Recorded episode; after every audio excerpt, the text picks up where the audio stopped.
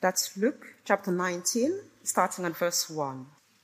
He entered Jericho and was passing through, and there was a man named Zacchaeus. He was a chief tax collector and was rich, and he was seeking to see who Jesus was. But on account of the crowd, he could not, because he was small of stature. So he ran on ahead and climbed up into a sycamore tree to see him, for he was about to pass that way. And when Jesus came to the place, he looked up and said to him, Zacchaeus, hurry and come down, for I must stay at your house today. So he hurried and came down and received him joyfully. And when they saw it, they all grumbled. He has gone in to be a guest of a man who is a sinner.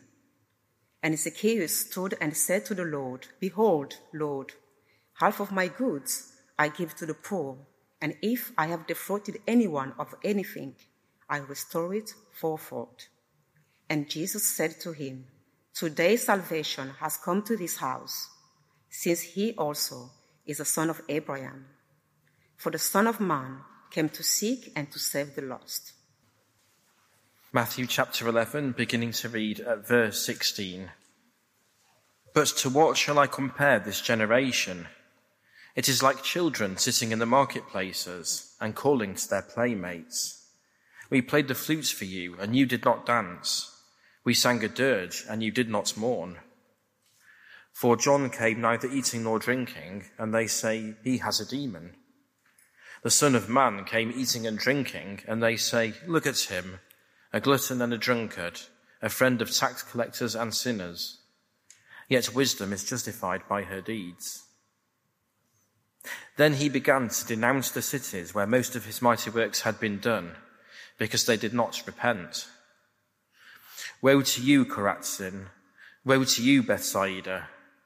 For if the mighty works done in you had been done in Tyre and Sidon, they would have repented long ago in sackcloth and ashes.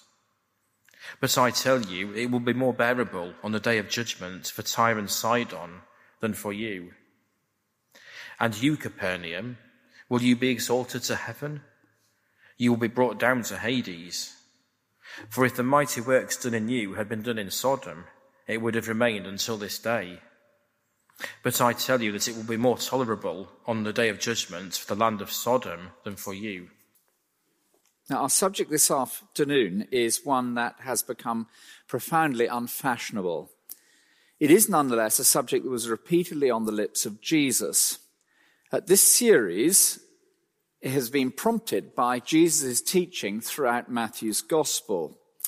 I've been conducting a lengthy teaching series through Matthew's Gospel, and as we've considered Jesus' teaching in that Gospel, again and again and again, we come up against the reality of what we're talking about this afternoon, and repeatedly from the lips of Jesus. It is, incidentally, one of the benefits of teaching through books of the Bible. It means the preacher can't skip the bits that he might otherwise seek to avoid. And there are at least thirty deliberate and direct references to this issue from the lips of Jesus, and countless indirect ones. The method of our series is to spend time simply in the account of Jesus' life recorded by his follower, his disciple, Matthew.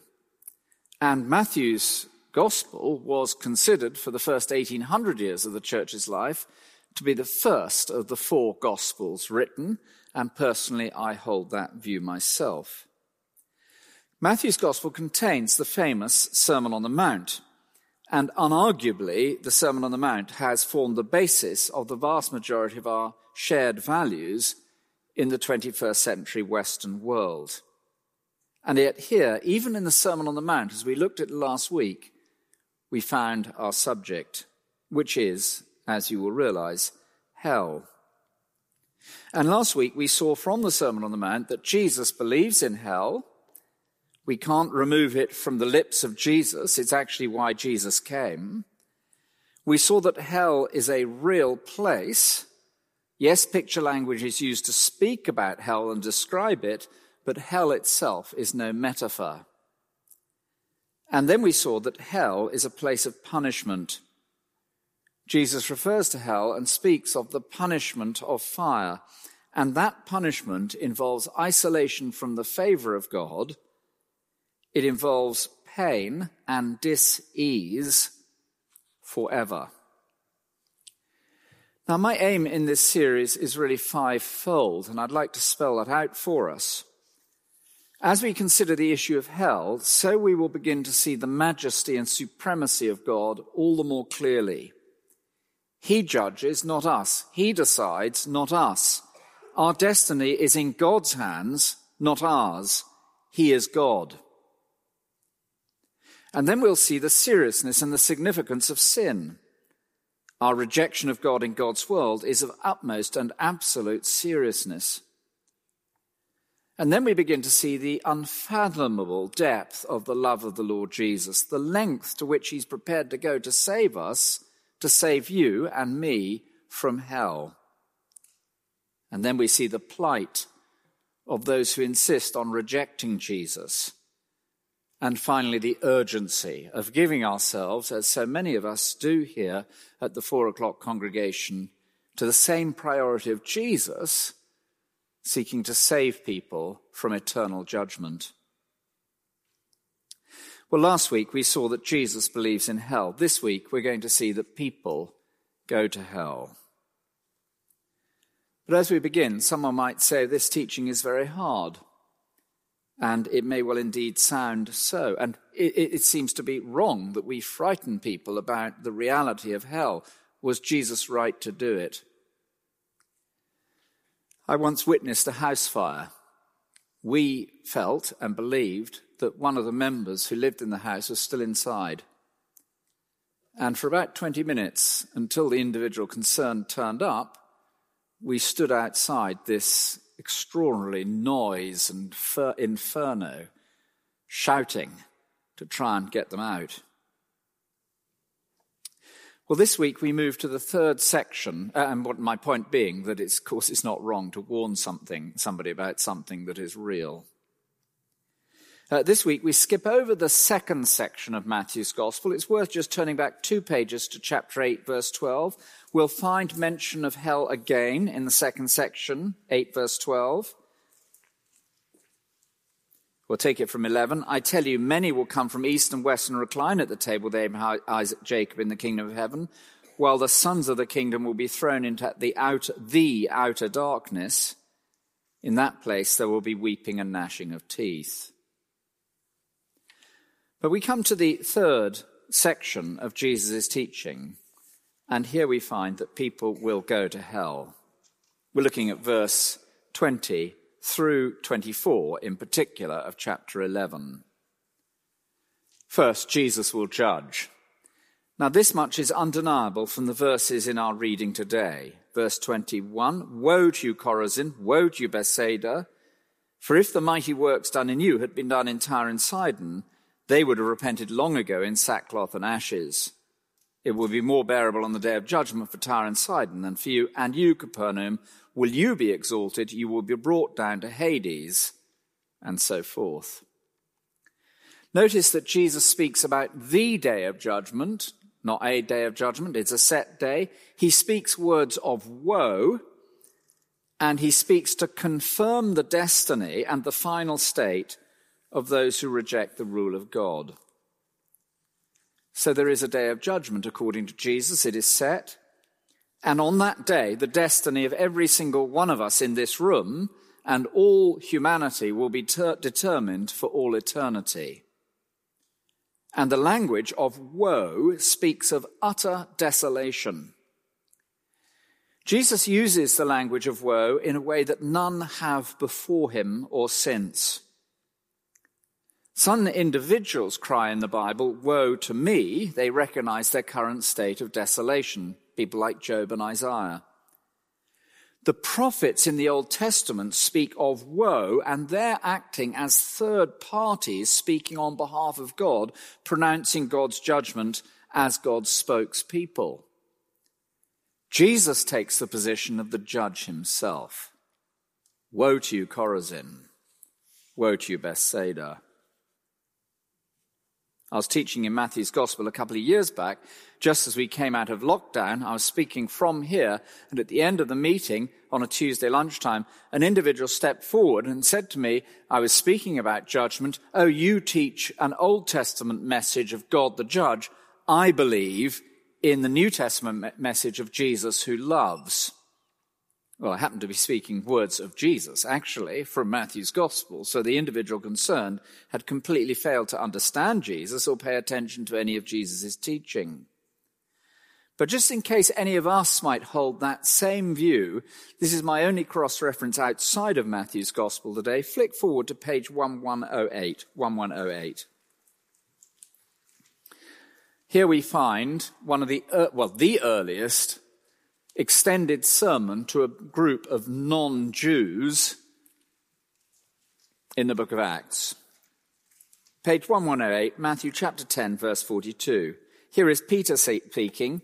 He's speaking of Jesus.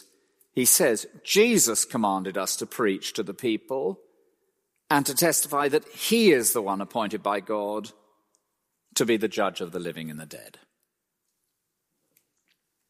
Might I suggest that this is in reality a good thing, that there is a day of judgment, that you and I are not simply atomized individuals, the world is not drifting meaninglessly, there is a point and purpose and direction, we are accountable.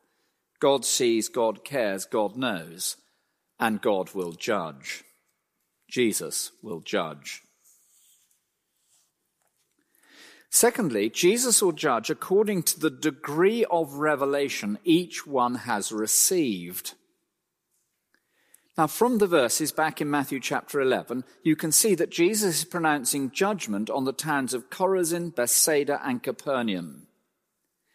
These are the towns and cities of Galilee in northern Israel where Jesus performed the vast majority of his miracles. And his point is that these cities have been extraordinarily privileged. We're in the third section of Matthew's Gospel.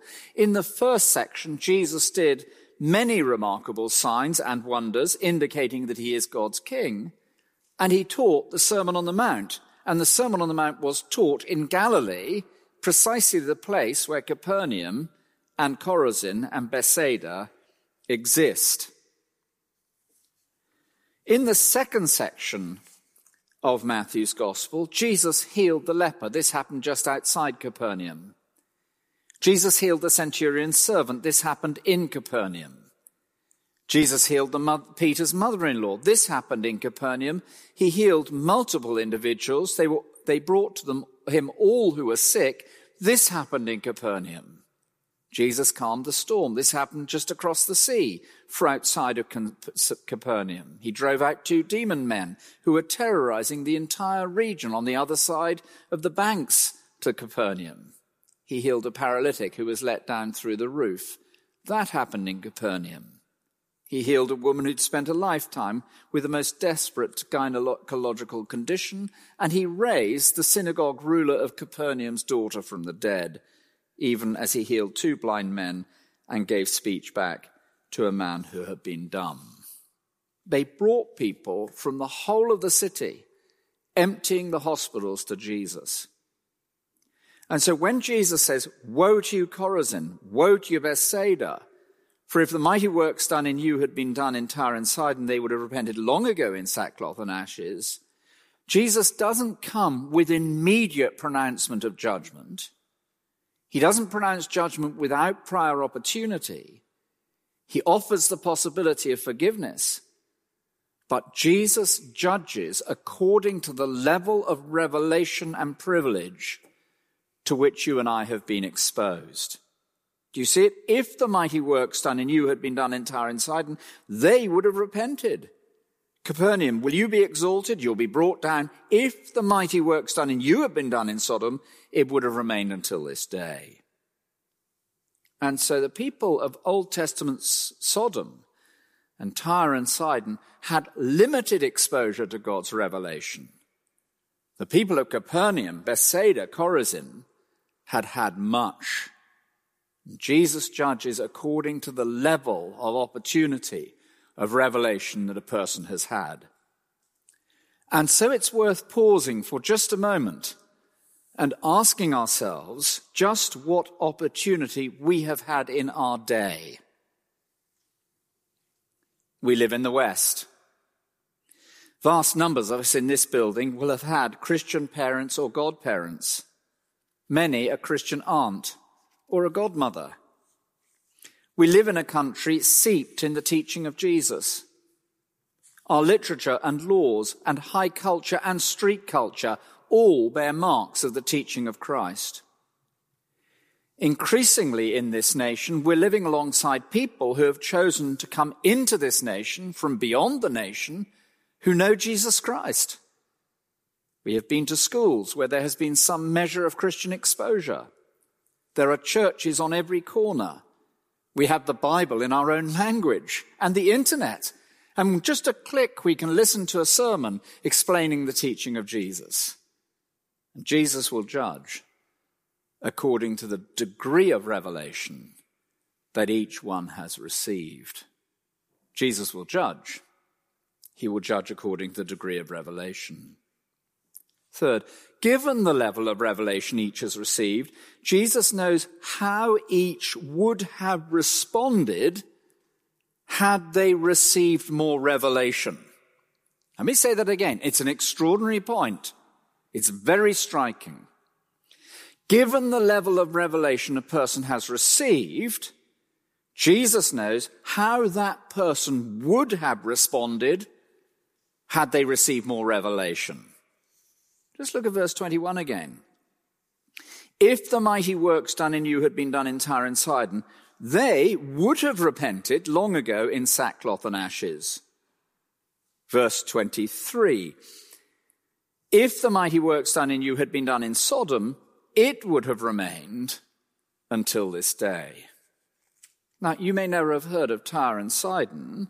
They were trading ports off the coast of modern-day Lebanon, just north of Israel. Tyre was an island city with the deepest of harbours. I always think she was rather like modern-day Singapore. Fly into Singapore, and there are the boats, one after the other, stacked up, waiting to come into the harbour. Singapore, that centre of education and financial uh, uh, f- financial centre, and of high culture for the entire region of that part of East Asia. That's Tyre, that's Sidon. Sodom was a city notorious for its, notorious for its utter depravity. In Sodom, one of the most grotesque crimes in all of the Bible story was attempted. Visit Sodom, fail to lock yourself in at night, not just burglary would take place. To repent is to turn around. It's to turn to God in surrender. It's to recognize God for who he is and to kneel before him. And you see what Jesus says. He says, woe to you, Chorazin and Bethsaida, for if the mighty works done in you had been done in Tyre and Sidon, they would have repented long ago. Sodom would have remained until this day. In other words, Jesus knows and Jesus sees and Jesus cares. And Jesus can see so deep into our soul with every spiritual decision we take that he can tell how we would have responded given the response we've made to the particular revelation we've been given. It's extraordinary, isn't it? To that extent, final judgment day and its judgment is in effect a confirmation, a rubber stamp on all the spiritual decisions we've taken on the level of revelation that we have been given. And I think this answers the false assurance that so many, especially it seems here in the city, appear to have about Judgment Day.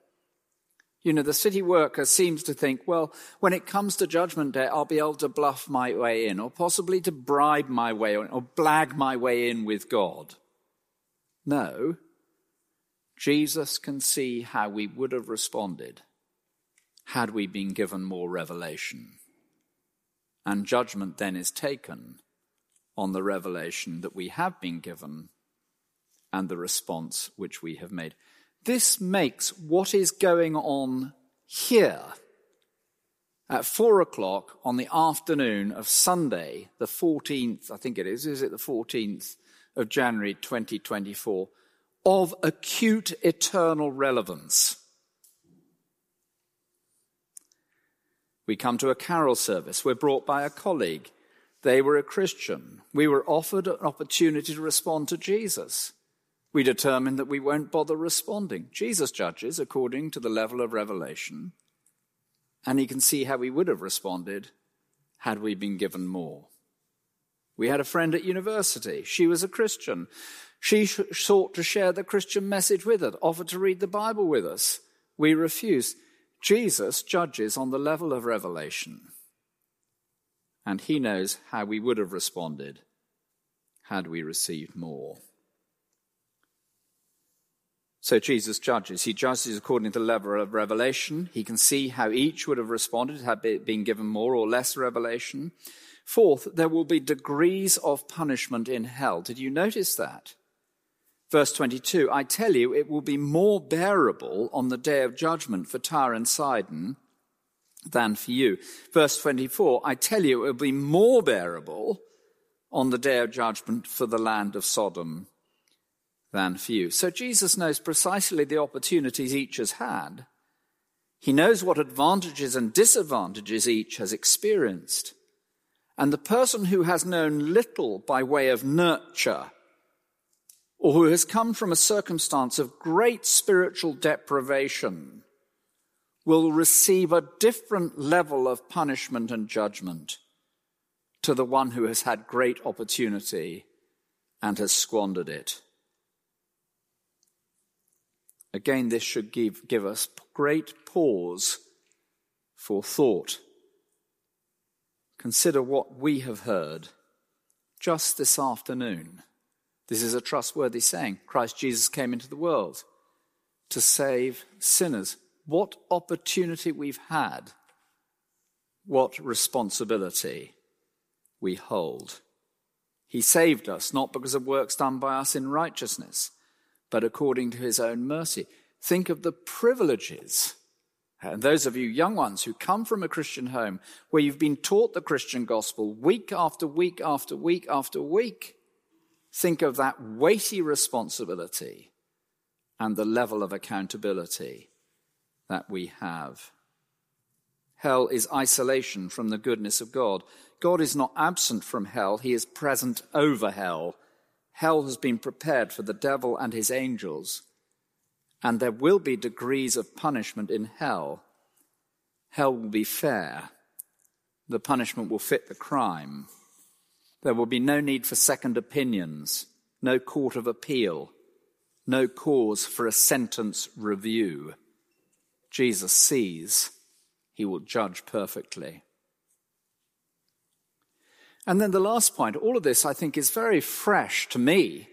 The last point, whatever justice any might or might not have experienced here on this earth, there is a final judgment yet to come. And you can see that, can't you, from verse twenty-three uh, and again from Sorry, from verse twenty-two and again from verse twenty-four. I tell you, it will be more bearable on the day of judgment for Tyre and Sidon than for you. But hang on, ju- Tyre and Sidon have already been judged. You go back to Ezekiel chapter twenty-eight and read of the judgment of S- Tyre and Sidon. They are described as being dragged out to sea by God and sunk to the bottom of the sea because of their failure to respond to God's goodness. Read about Sodom. The fire and the brimstone that rains down from the heavens upon Sodom. And yet the judgment of Tyre and Sidon and of Sodom is simply a foretaste of the judgment that is to come. Whatever judgment each may or may not have experienced, whatever justice we may or may not have experienced in this creation, on the day of judgment, there is a far greater judgment and sentence yet to come. And in a sense, that is deeply reassuring, isn't it? Where we have not experienced justice. I mean, think of the whole post office thing, which we're watching on our tellies by, in, uh, um, uh, in in that uh, documentary film, and that we're seeing played out, and the lack of justice. There's a judgment to come. And whatever justice, you, think of Hillsborough, there's a judgment to come. And we may feel, well, actually, I've escaped judgment. There's a judgment to come. And be sure of that. It will be more bearable on the day of judgment for Sodom than for those who've had opportunity to hear of Jesus, to see Jesus, to be read the Bible with, to respond to Jesus, to repent, to turn, and is determined for one reason or another not to. Conclusion. What had Bethsaida and Chorazin and Capernaum done wrong? Well, I think verse sixteen, seventeen, eighteen, and nineteen make that very clear for us. Uh, Jesus, of course, has done all these miracles.